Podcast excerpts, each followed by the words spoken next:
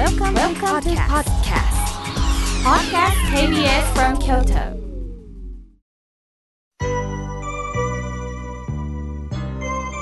さあ、ここからはたくさんのメッセージをいただきましたので、順に紹介させていただきます。え実は先週公開収録だったんですが、たくさん、えー、メッセージをいただいたんですが、まだまだ、あのー、ご紹介できなかったので、にめいだけ紹介させていただきます。えー、ペンネーム K さん。あの、うまくいかないときってどうしたらいいですか？どうやって妙慶さんを乗り越えられてますか？という質問をいただいていました。うまくいかないときほど力を抜くようにしてます。力を入れてもどうにもならないことってあるんですよね。だけどもうまくいかないときは余裕がないからね、力を入れてしまうんですけれども、力をむしろ抜くようにしてます。水泳もそうですよね。力が入ってたら沈んでしまいますよね。スーッと力を抜いた中でいよいよ手足を使って泳ぐことができるように力を抜くということです。さあ、続いての方です。え、岩礁絵実行委員長さん、ありがとうございます。願うに生きるに会と書いて、これ岩礁絵。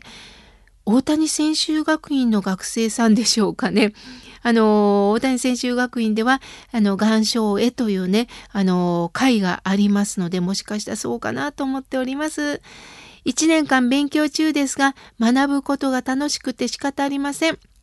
わからないからこそわかるようになりたいし、自分のこれからの生き方、生きる方向を決めるために、たくさん本を読むようにしています。えー、おすすめの本とかあったら紹介してくださいとのことです。もうおすすめの本はもうたくさんあります。例えば、あの、大谷専修学院の院長先生方の本はおすすめです。この修存先生もそうです。竹中千秋先生、信国厚先生の本は図書館にあるはずなのね。で、ぜひ読んでください。そして、大谷大学にも図書館がありますし、もちろん書店にも、あのー、売っております。学長の一楽誠先生ほか、あのー、おすすめ本たくさんありますし、あの、私は宮城静香先生の本がとっても好きです。あのー、宣伝するようですけれども、私、川村妙慶も本を出しておりますので、どうぞ、あのー、書店、または図書館にね、ぜひ行ってみてください。また教えてくださいね。ありがとうございます。さあ、続いての方です。木工原さん、ありがとうございます。初めてメールをします。初めて妙慶さんのラジオを聞かせていただき、気持ちが軽くなった気がしました。これで緊張がほぐれると思います。ありがとうございます。とのことです。そう言っていただいてありがとうございます。これからもラジオを聞いてくださいね。さあ、続いての方です。えー、駒井こちかこさん。はい、ありがとうございます。えー、ラジオネームでいただきました。妙慶さん、八尾市のプリズムホールに来てくださいましたよね。命がけで来てくれてありがとうって言ってくれました。私も命がけで行った甲斐がありました。笑い笑い。ようこそようこそ来てくださったんですね。嬉しいです。ありがとうございます。さあ、続いての方です。なっちゃんさん、ありがとうございます。妙慶さん、お礼のメッセージがなかなかできず申し訳ございません。先日仕事から帰ってきたら、井村屋さんのわらび餅が届いておりました。棚からぼた餅とはこのことですね。主人と一緒に美味しくいただきました。ありがとうございました。うまいですね。棚からぼた餅。なるほどですね。これからそういうコーナーを作ろうかなと一瞬思いました。なっちゃんさん、これからもよろしくお願いします。県南ラベンダーさん、ありがとうございます。私の両親は私に愛情がほとんどありませんでした。家族の中でとても孤独でした。寂しいです。友達もできませんでした。今、夫と子供がいますが、こんな自分がずっと嫌でした。妙慶さん、お言葉をお願いいたしますとのことです。秋田よりいただきました。そうですか。愛情をいただけなかったんですね。愛情がなかったわけではないと思いますよ。あなたには名前があるでしょう。あなたが生まれた時にはこのように生きてほしいという親の願いのもと名前は付けられた。しかし親も人間です。子育てする中で余裕がなくなったんです。一番身近なあなたにその愛情を注げたらよかったんですが、きっと親はしんどかったんでしょうね。どうしてもあなたに余裕を持って子育てができなかったんですね。それを一つの反面教師として、これからあなたが愛情をすべての人に捧げてほしいんです。親をテーマにして、優しさって何だろうか、そのことを学んでほしいなと思います。ケンナンラベンダーさん、ラベンダーという香りが好きですか？私も大好きです。きっとあなたにはそんな香りがあるんでしょうね。ありがとうございます。さあ、続いてのお方です。あんこばあばさん、ありがとうございました。ポッドキャストでいつも聞いております。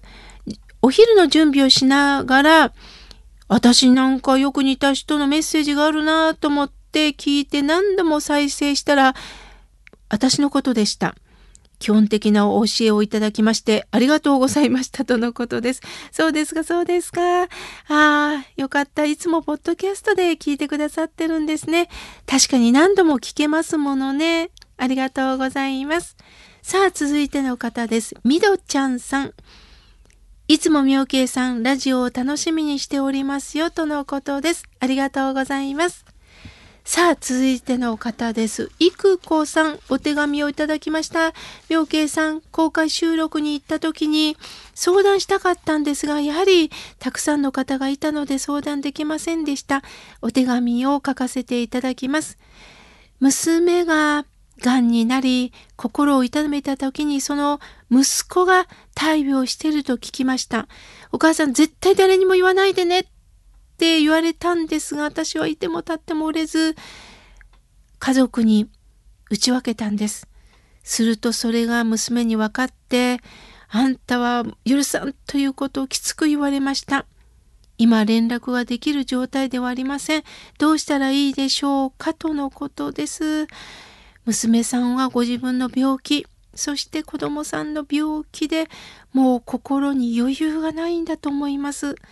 それがやはりお母さん以外の人に知られたということで、余計何かこう病気が知れ渡ってるということで、ますます余裕がなくなったんだと思うんですね。結局責めるのは一番信頼のおけるお母さんだと思います。これはお母さんを憎んでるわけじゃないんですね。自分の心の余裕のなさ、どうしようもできないようなこのもどかしさを一番信頼できるお母さんに私は当たってるんだと思います。時間をかけましょう。今、娘さんは笑える状態ではないと思います。余裕がないです。それは病気ですもの。また子供も病気となった時にどうしたらいいかわからない。その時には一筆だけでいいです。おはぎだけでいいです。ごめんね、ごめんね。お母ちゃん許してね。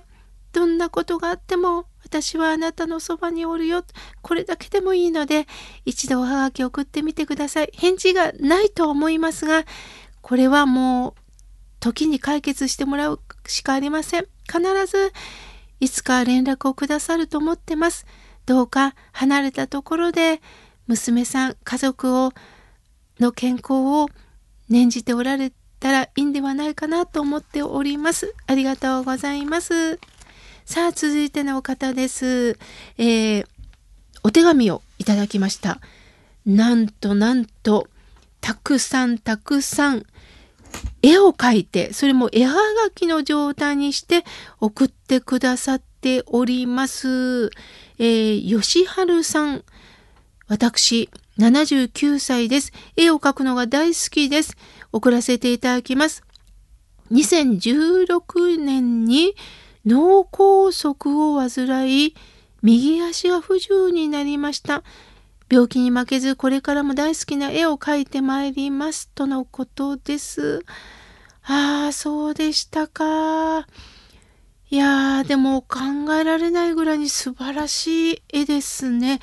もう一つ一つ説明したいんですけれども、あのー、最も私が感動したのは新幹線と太陽の塔です。新幹線がスーッと走ってる上に太陽の塔がそっとなんか新幹線を見守ってるようです。なんか岡本太郎先生の存在感がドーンと出てます。また白黒で描かれてるというところに何かこう時代背景、きっと太陽の塔とこの新幹線の時代背景があるんですけれども、見事にマッチしてるんですよね。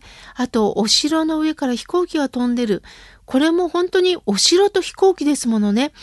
当時城をまあね、あの建立した人にとっては飛行機なんか見たことないと思うんですが、今の時代に本当にこのマッチしてるというか感覚は素晴らしいですね。ありがとうございます。大切に持ち帰らせていただきます。これからもよろしくお願いいたします。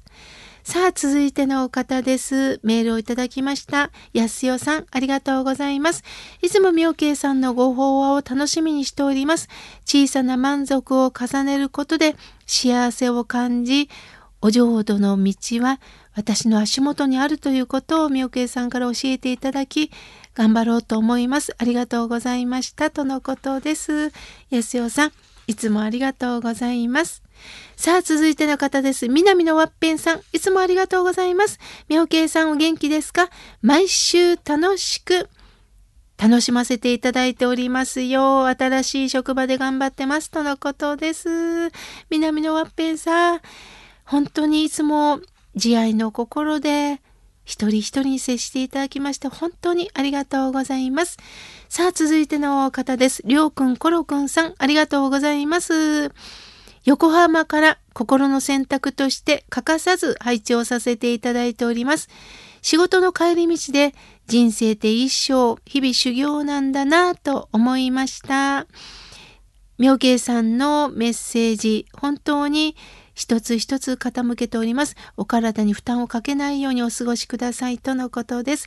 りょうくん、ころくんさん、ありがとうございます。またお仕事、本当にお疲れ様です。これから暑くなりますからね。